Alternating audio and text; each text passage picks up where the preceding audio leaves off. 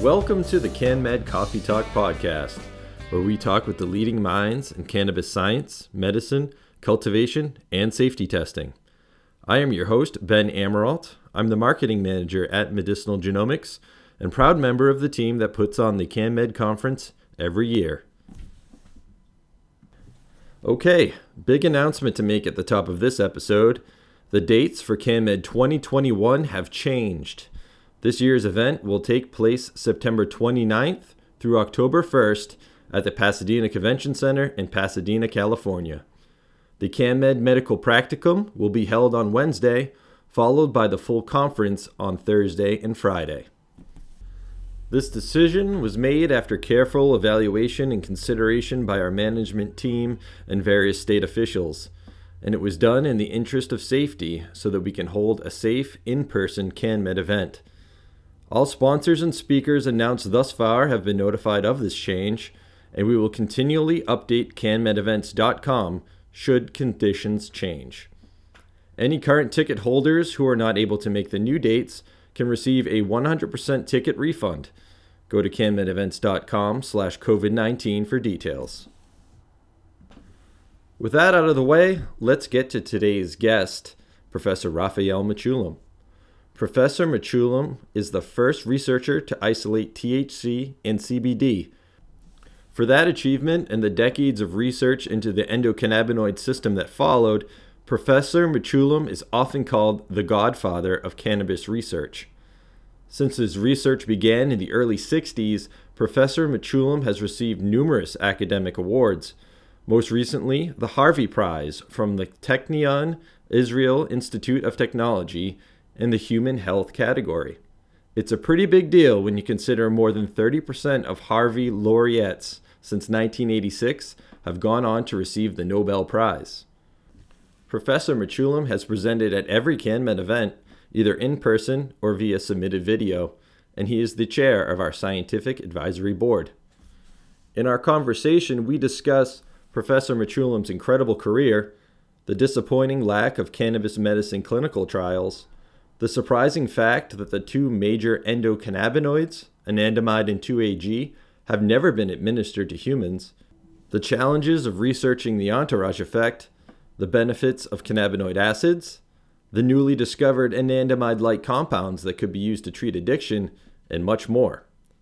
Before we get to that conversation, I would like to thank this episode's sponsor, Cannabis Science and Technology. Cannabis Science and Technology focuses on educating the legal cannabis industry about the science and technology of analytical testing, quality control and assurance, extraction, cultivation, and processing and manufacturing. In October, Cannabis Science and Technology launched a new brand, Cannabis Patient Care, which is an educational resource for patients, doctors, nurses, pharmacists, and caregivers on the latest research, benefits, and treatment options cannabis provides for a variety of illnesses. Go to cannabissciencetech.com to learn more. And lastly, it wouldn't be the CanMed Coffee Talk podcast without some good coffee and for that, we always turn to the Hemp and Coffee Exchange. If you don't know, hemp coffee is a healthy, delicious, natural product rich in trace minerals and nutrients, providing sustained energy without the crash of regular coffee. For more information, check out hempcoffeeexchange.com and use the promo code DRINKHEMP to get 10% off your purchase. Okay, and without any further ado, please enjoy my conversation with Professor Raphael Mechoulam.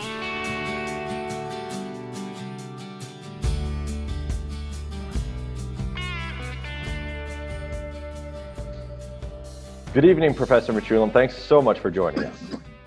It's a pleasure. First, I want to congratulate you on the Harvey Prize that you recently won for your life's work on the endocannabinoid system. Very well deserved, and dare I say, long overdue. Um, you've mentioned in the past that there was really not a lot of interest in exploring cannabis when you first got started in the 60s. But what about cannabis inspired you to start uh, investigating it? Well, you see, the chemistry and pharmacology of uh, morphine, cocaine, the other major uh, addictive drugs, um, these were known starting from the 19th century. Not only the chemistry, but extensive pharmacology, extensive knowledge. This was not the case of cannabinoids. And the reason was that, well, there is a chemical reason. It's a, uh, a really a big mixture, very difficult to isolate the compounds.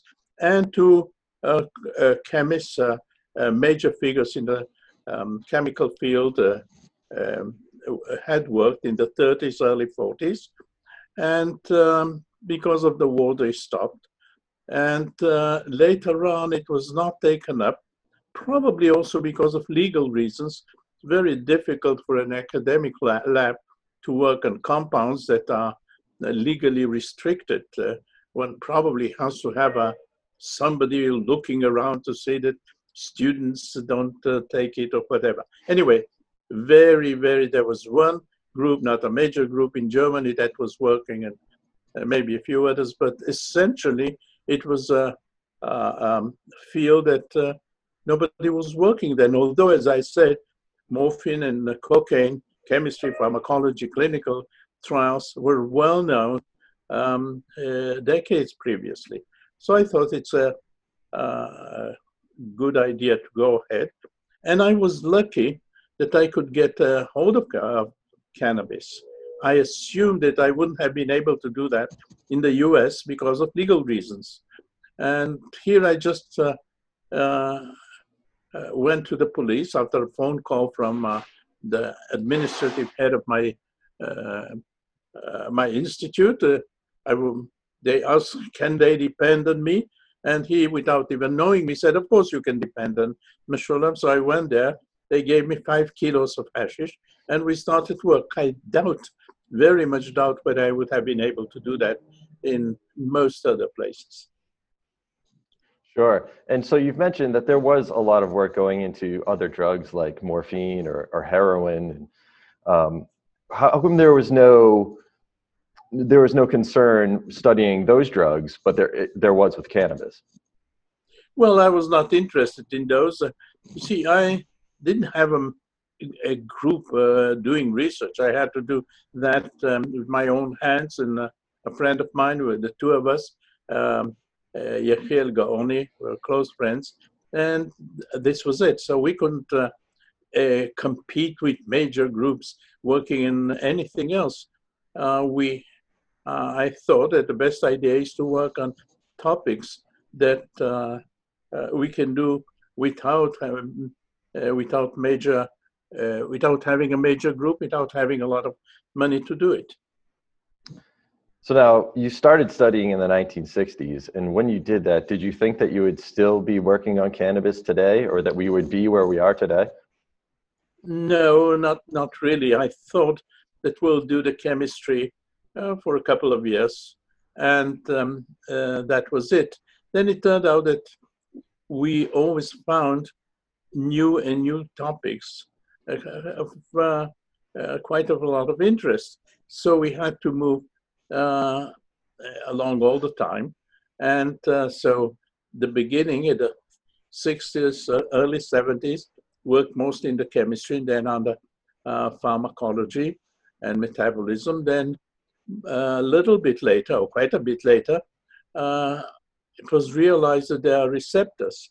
So we went ahead and looked for compounds that are formed in the animal body, animal brain, if you wish, and we found that, yes, there are specific compounds that add, and here we had a new physiological system, a completely new physiological system. Nobody had uh, done anything on it because it was not known. And it turned out that it is uh, of major interest. As a matter of fact, people at NIH wrote a review at that time, I remember, and uh, wrote that uh, the endocannabinoid system is involved in almost all human diseases. Now, that's a very, very, uh, uh, uh, it's a thing that one cannot really accept so easily. Even the major uh, neurotransmitters like dopamine and serotonin, one cannot say that they are involved in essentially all human diseases. Now, this being the case, there, there is a lot of work. So we went ahead doing all a lot of additional chemistry, additional pharmacology to a large extent, uh, uh, uh, clinical trials to the that we could do, and so it developed and expanded, and that was it. Now, you, you say it's sort of hard to imagine that the endocannabinoid system is involved in every um, disease or every body system. Um, and it is quite amazing. To what extent is it involved, though? Is it essential or is it sort of just a, a contributor? Well, it seems we don't know about all diseases, certainly, but it, it is definitely involved in many, many of them. And uh, so uh, I can't really define whether in a certain disease is the central one or not. We have to go and uh, look at uh, each one of them. And uh, but it is now we also have a problem, a major problem, and uh, it is that not and, and the two endogenous cannabinoids that we discovered, uh, anandamide and 2-AG, uh, they have never been administered to a human. So um, uh, what happens is that uh, we can only say, well, it works in mice in a model of a human disease and so on. So we have a problem there. But that's uh, where we stand. And, but even so, there is a lot, a lot of work. Our paper, in which we described uh, the isolation identification of anandamide, has been cited uh, more than 6,000 times, which is very unusual uh, for a paper. And the same is true for 2AG, there two, 3,000 times being cited. So there, there is a lot of interest in, uh, uh, in whatever these compounds do or whatever they are involved into. So that that shocked me when I learned that anandamide and 2AG have never actually been administered to humans. What is the reason for that, especially when there's plenty of examples of cannabinoids, which are, you know, uh, created by the plant to sort of mimic these compounds, have been administered. Why not the real thing?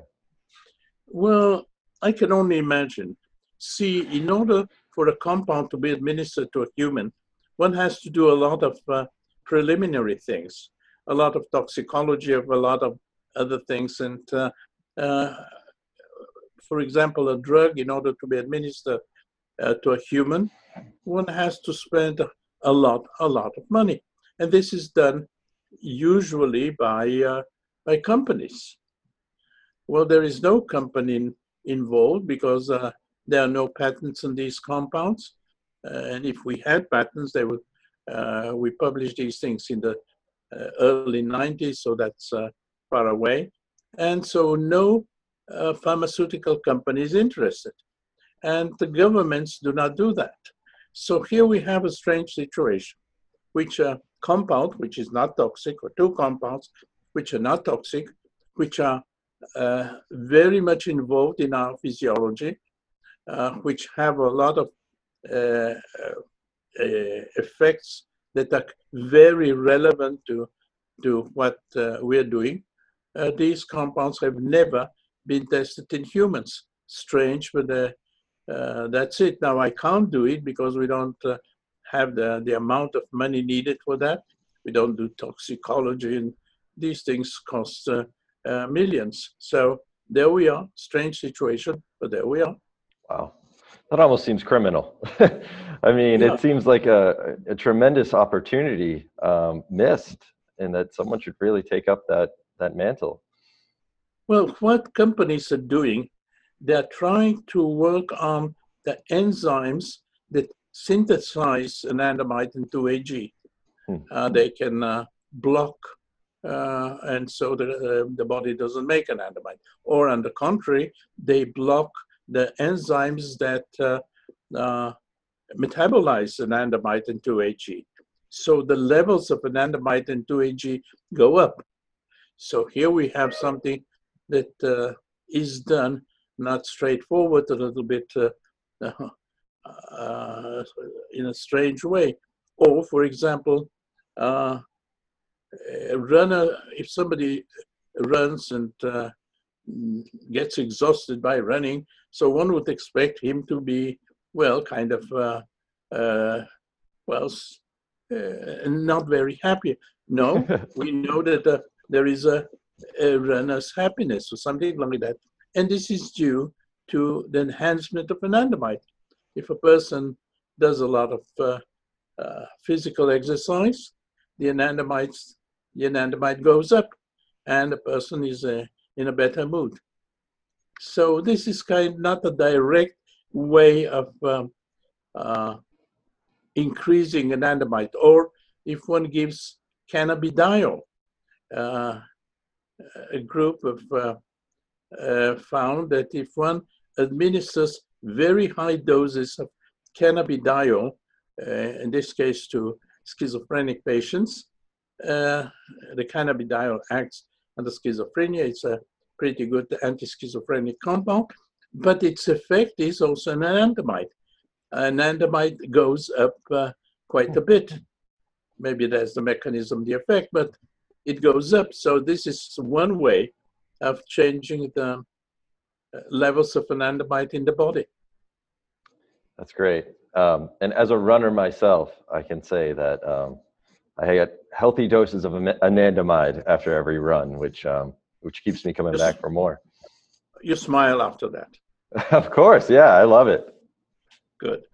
Um, so I was hoping we could maybe take a step back for maybe people who aren't so familiar with the endocannabinoid system. Could you give sort of a brief explanation of, you know, what are anandamide and 2-AG doing in the body, and why is it beneficial to have good levels of it? Well, we don't have a, a full picture of what they do, but uh, uh, most definitely they are the major uh, compounds in the body that uh, uh, stimulate the endocannabinoid system. And uh, the endocannabinoid system is involved in a huge number of disease states. So the body uh, produces anandamide uh, when one has pain, for example. Uh, without um, anandamide, the body pain will stay for a longer period of time. Hmm. So you get pain, and then the body starts producing anandamide around the painful uh, place of the body, and uh, the pain goes down. Or in the brain, it acts on the uh, uh, pain effect in the brain. After all, if we have pain somewhere on the body, the effect is uh, through the central nervous system. So anandamide acts on pain. As a matter of fact, uh, this is one of the major ways we lower pain. But anandamide is not uh, does not stay around for a very long time. It is produced when and where needed. Uh, it acts and it is more or less uh, broken down immediately. So the same is true for 2AG. So here we have a, a, compound which is a reaction, if you wish, to uh, physiological states. And this is the, and the same is for many other uh, disease states. So it's really not produced unless there is some sort of uh, stress or some sort of stimulus. That well, not stress, obviously, but also it's part of our uh, individuality, if you wish. Uh, some people are uh, have a, I mean, there is a difference in personality, and one of the reasons for the difference in personality is the endocannabinoids. Um, a person with uh, let's say, a happier personality may have more anandamide than a person that's uh, that is not. So it has to do with what we are. Excellent. And now, so where does cannabis play into this? What are the compounds in cannabis that sort of mimic the effects of anandamide and 2-AG? Well, I don't believe that plant uh, really wanted to do anything to us. Um, it uh, produces cannabinoids because of uh, its own needs. You see, we are not different from most animals in our physiology. Our physiology contains a lot of compounds, hormones, neurotransmitters, and so on, but also, so does a horse, a pig, whatever. This is not true for plants. Plants don't have uh, the same uh, chemical uh, thing as uh, other plants. Every family of plants, or almost every family of plants, produces different compounds that act for them. For example, a certain plant is attacked by uh, some insects. Over the, the years, over the ages, uh, the plant has produced, has started producing compounds against their specific enemies. And so every plant family has its own group of compounds, which in many cases are specific for that plant or for that plant family. And so is uh, with the canna- cannabis uh, group of, com- of uh, plants, there are two or three, they make compounds of this type. No other plant does it, only plants that belong to um, this particular family of uh, uh, uh, plants. So they, they are produced for their own reason. We're not exactly sure why they produce them, whether it has to do with uh, something to do with the soil they were originally grown on, or it's something that has to do with uh, fungi or microbes. Uh, we have seen that uh, some of these compounds have anti uh, microbial effects and so on. So we don't know exactly why uh, cannabis makes the compounds, but it does. And these compounds are specific, and there, there are about a hundred of them. The two or three are the major ones, and uh, there we stand. Excellent. And in preparation for this conversation, I went back and, and watched your CanMed 2019 presentation, which I will put in the show notes for everyone else to enjoy as well. And at one point, you were very, uh, very vocal about the need for more clinical trials um, in in terms of whether it's cannabis medicine or cannabis-based medicine or even the endocannabinoid system. Um, I was wondering if you could speak to some of the clinical trials that have happened and um, if there were to be more future ones, where should researchers sort of focus their efforts, in your opinion? Well, quite frankly, it's a shame. It's really a shame that we don't have more clinical trials. Uh, a huge, huge number of people take cannabinoids or take a plant extract uh, for a variety of diseases. In most cases, without clinical trials. Uh, we know that uh, cannabinoids act on pain. But pain is not a single uh, a, a, a symptom of a disease. Many there, there is pain from the different parts in the body and so on. We don't have large uh, clinical trials. A lot of people take cannabis for uh, cancer. Well, first of all, cancer is not a single disease. There are many types of cancers, and uh, so there is there aren't any real major clinical trials with cannabinoids. Let me close the door, please. Sure.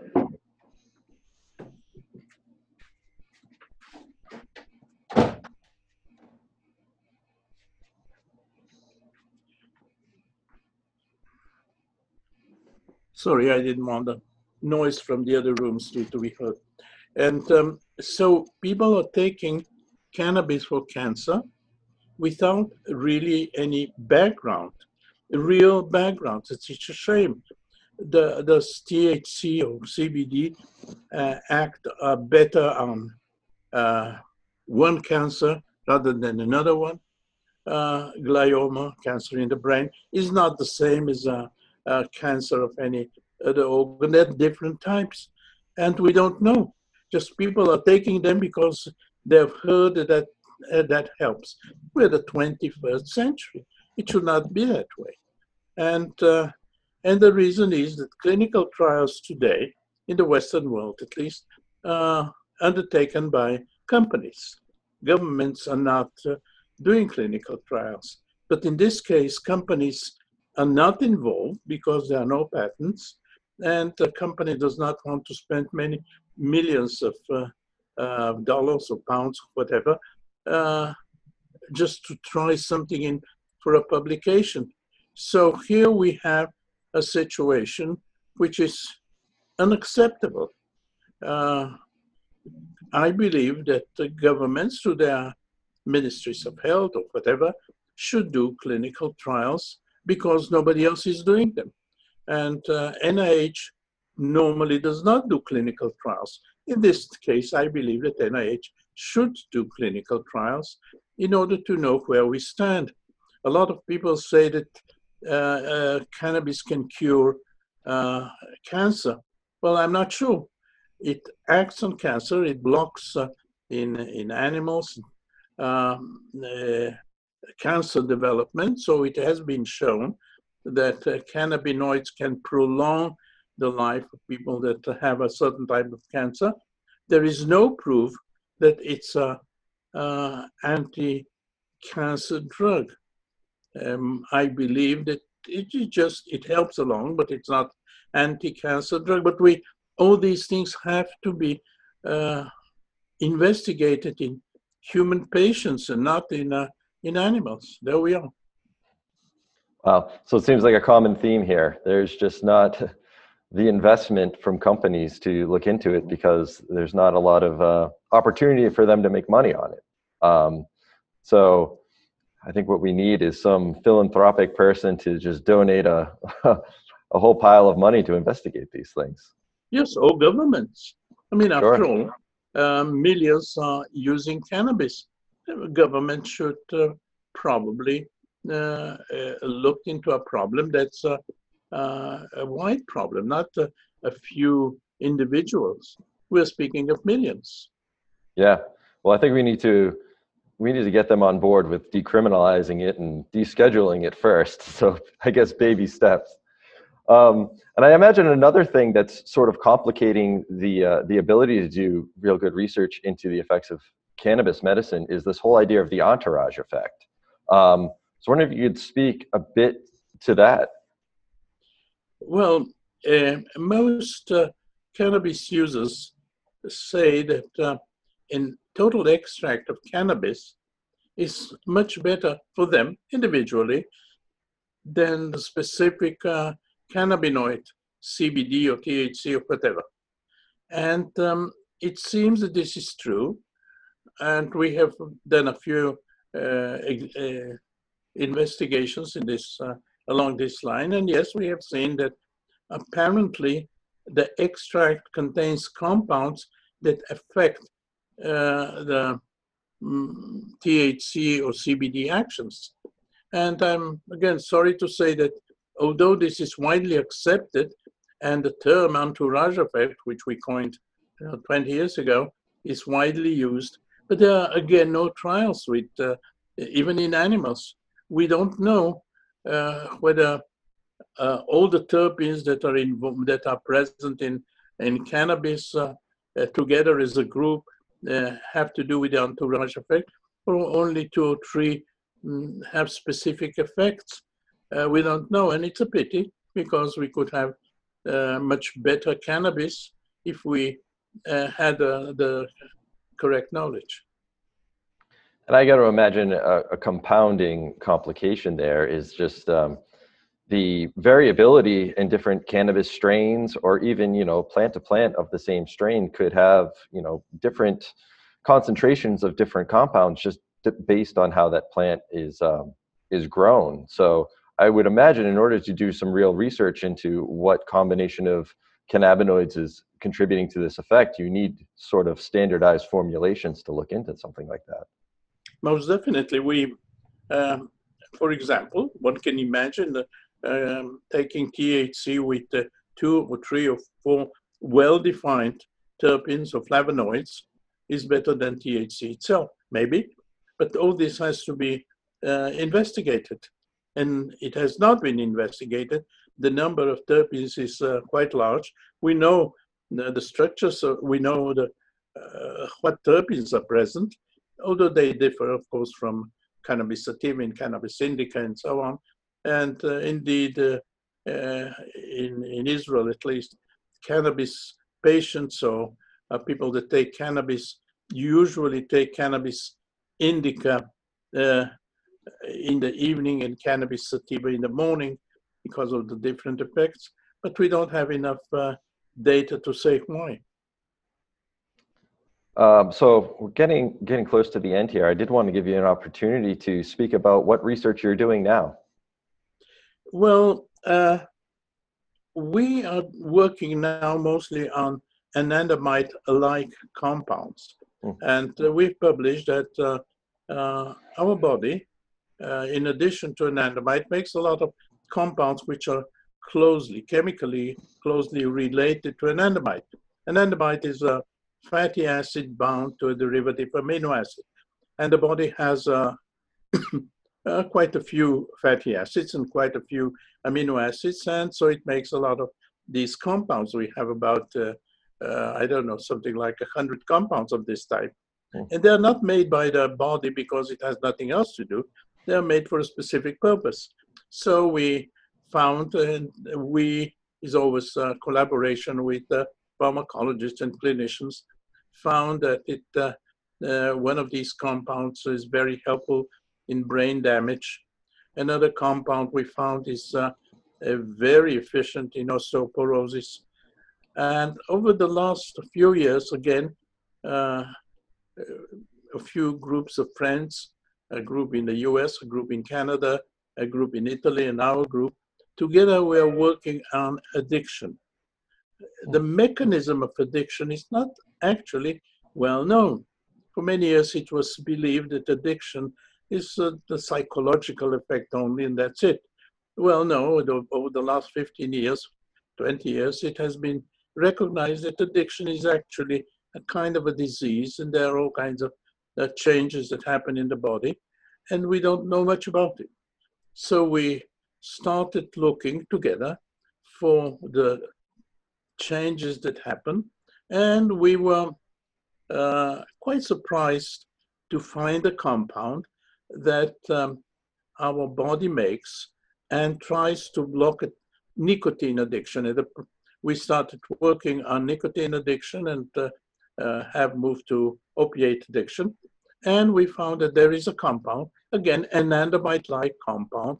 Hmm. It's a compound uh, made from oleic acid and glycine, two very well-known compounds. So it's uh, the amide of uh, oleic acid with uh, glycine and uh, OG, oleoyl glycine, blocks nicotine addiction. It doesn't always succeed, but it blocks nicotine addiction. The body makes it. What's interesting, probably even more important, that this particular compound we found uh, blocks the withdrawal effects of both nicotine addiction and, much more important, of opiate addiction. And this was quite a surprise. Uh, many uh, addicts uh, are afraid to stop uh, uh, using uh, opiates because of the withdrawal. They are very afraid of the withdrawal, which is a, a really a very painful state. So here we have a compound that our body makes may, not enough, but it makes, and in animals at least, uh, blocks the withdrawal of nicotine, uh, uh, the withdrawal effects of both nicotine and uh, opiates. So I hope that uh, this will be investigated by a company. The company, as a matter of fact, has been funding a part of our efforts in this field of all four groups. And uh, I hope that uh, we can contribute something quite practical, uh, which is far away from the cannabis in the plant, but it's still closely related to anandamide. So I hope that uh, this is something that will happen. We also work on derivatives on cannabidiol. Cannabidiol, uh, we didn't speak about it too much. It's an interesting compound. It has a lot, a lot of effects all of them positive, almost all of them positive, and uh, it works in um, a lot of disease states. Uh, and we thought that maybe we can make a more potent uh, uh, cannabidiol. Uh, cannabidiol in schizophrenia, as I mentioned to you, has to be administered very high doses, about 800 milligrams a day uh, acts on schizophrenia. At least that was published by a group uh, in Germany. So we thought that maybe we can make more potent cannabidiols. And yes, we have synthesized quite a lot of and published quite a lot of cannabidiol derivatives, and some of them are indeed better than cannabidiol itself. And the company or two companies are uh, working on cannabidiol derivatives. Wow. Um, if we could go back just for a minute to talk about um, those anandamide-like compounds, is it possible that um, that you know um, there'll be other compounds in cannabis that are closely related to that, much like um, uh, happens with anandamide and uh, THC? Well, uh, anandamide and THC are almost equivalent in their activity, although it's like completely different chemically, hmm. but their activity is uh, is closely related. The major difference is that uh, anandamide is broken down almost immediately, and so we don't see in animals the same effect that we see with THC. But uh, the effect, the basic effect, is essentially the same. Uh, do we have compounds, uh, let's say CBD, acting like an endocannabinoid? Well, they are different, but maybe, maybe cannabidiol is uh, uh, mimicking, maybe it mimics one of the endocannabinoids which have not been well investigated. I said only anandamide and 2-AG have been investigated, quite, quite a few additional compounds. So maybe here we have something to that has to be discovered. All right, still lots of work to be done, I'm sure. And another thing that I that jumped out to me when you were talking was th- this need for collaboration and working with all these different types of groups, which um, is very near and dear to our hearts here at CanMed. Um, and it's what we try to do every year is bring together um, everyone who's working on this plant or working on this problem and, and them together so we can push everything forward. So um, it, it's good to see that uh, we're on the same page with that. Well, in my view, it's essential. I like working with uh, with friends, with colleagues, and uh, it's essential. Uh, all the problems that come up with anandamide, with cannabinoids, their chemistry, their pharmacological effect, uh, their clinical effects, and so on. Uh, there isn't a single group that can do all these things uh, um, simultaneously. So the best thing is to do it with uh, with colleagues and friends. And we, uh, well, when there were meetings, there are not any more personal meetings because of the corona, but uh, we used to sit together, uh, drink a lot of coffee, shout shout at each other. Well, not throw stones at each other, but shout at each other and at the end come up with a suggestion together uh, how to do that. And the addiction thing is uh, probably typical. Uh, the compound was ident- the compound or, or, that acts on addiction was identified by a group in Italy, my good friend Di Marzo. Uh, it was investigated in quite a lot of details in Canada a group in uh, uh, in the US is also doing work on it, and we've been uh, doing the, the chemistry. So I don't believe that a single group can do that. Absolutely. Uh, with a problem this big, it's going to take all of us. Um, so I know we're the problem at, is to have the problem is to have good friends and colleagues. Absolutely, and hopefully we can um, we can create a venue to create new friends and colleagues at CanMed. So, um, Professor Mechoulam, I want to thank you again for taking the time to speak with us today. It's been a pleasure, and uh, thank you for everything you've done to help CanMed over you, the years. In your questions, I uh, first of all thank you very much. In your questions, you asked about the cannabinoid acids. Yeah, absolutely. Um, if you if you have the time, I'd love to learn more about that.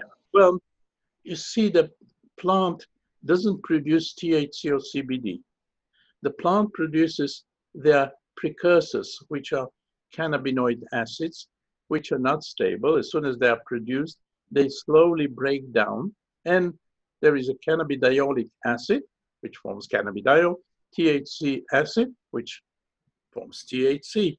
So these acids have not been investigated thoroughly because they're not stable. And a, researcher cannot really work with unstable compounds because he doesn't know whether the effects are due to the original compound or the compound that has been formed. But uh, so we managed to stabilize uh, cannabidiolic acid and we work with a stable cannabidiolic acid and it turned out that it is of a, a considerable importance. It has a lot of effects and companies uh, uh, looking at these effects and so on. It has to do, again, in collaboration. Uh, we found all these things. It has to do with anxiety, it has to do with some other um, effects of this type, but it also has to do with uh, pain and inflammation. And so there is a lot of work going on now in my in my lab together with friends. And I believe that these compounds may turn out to be uh, as important as CBD and THC, hopefully. Now, is it that they are uh, more effective at doing the same thing that the non acid forms um, do, or is it a just completely different effect? No, no, they seem to be more or less uh, as CBD. For example, CBD acid, the stable CBD acid, has turned out to be a very, a very powerful in pain, more powerful than CBD by far, more hmm. powerful than CBD. And a colleague in Canada published that, and he found that uh, uh, it's uh, many, many times more powerful than uh, CBD. But surprisingly, he found that it acts better in or, or essentially only in male mice, but not in female mice, and I don't know hmm. why. Wow. Well, that's certainly interesting. So it could be that we see more um, CBDA mark, um, products on the market in the coming years? Well, I hope so. A company is uh, working on those compounds and uh, they support some of our work and they, uh, mm, they're trying to develop uh, uh, these compounds, at least uh, maybe some derivatives of these compounds. And I have not seen any toxic effects. So I believe that these compounds may reach the public as official drugs in a few years. I hope so. Excellent. All right. Well, before I let you go, is there anything else you'd like to discuss? No, it, uh, it, as you mentioned at the beginning, we thought that it's a small project and it, it has turned out to be a major project. And when we thought it worked, there was nobody working. Now there are uh, probably hundreds of researchers, people that develop them, people that sell these compounds. And uh, so one never knows exactly what will happen when one starts a new project. But what I, when students come up to me and say, what should I choose to work on, uh, a new faculty member, I always say, start with a problem that nobody else is working on. You have a better chance of succeeding than being just one of a major group of uh, researchers that are uh, doing work on something that's uh, reasonably well known. Certainly good advice. Um, all right. Well, thank you again, Professor Mechoulam, for taking the time. You're and, most welcome. Um, we hope to see you soon. Bye bye.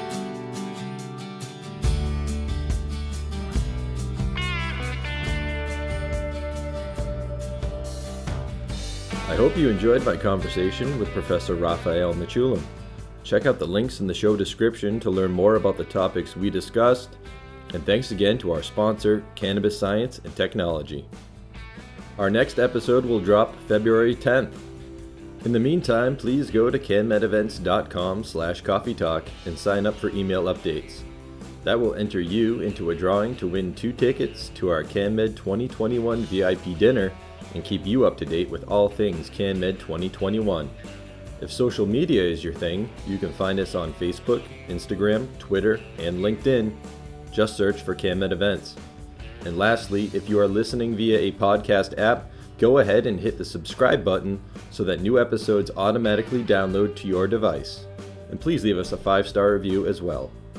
Alright, that's it from us. Stay safe, stay healthy, and be sure to come back for the next episode of CanMed Coffee Talk.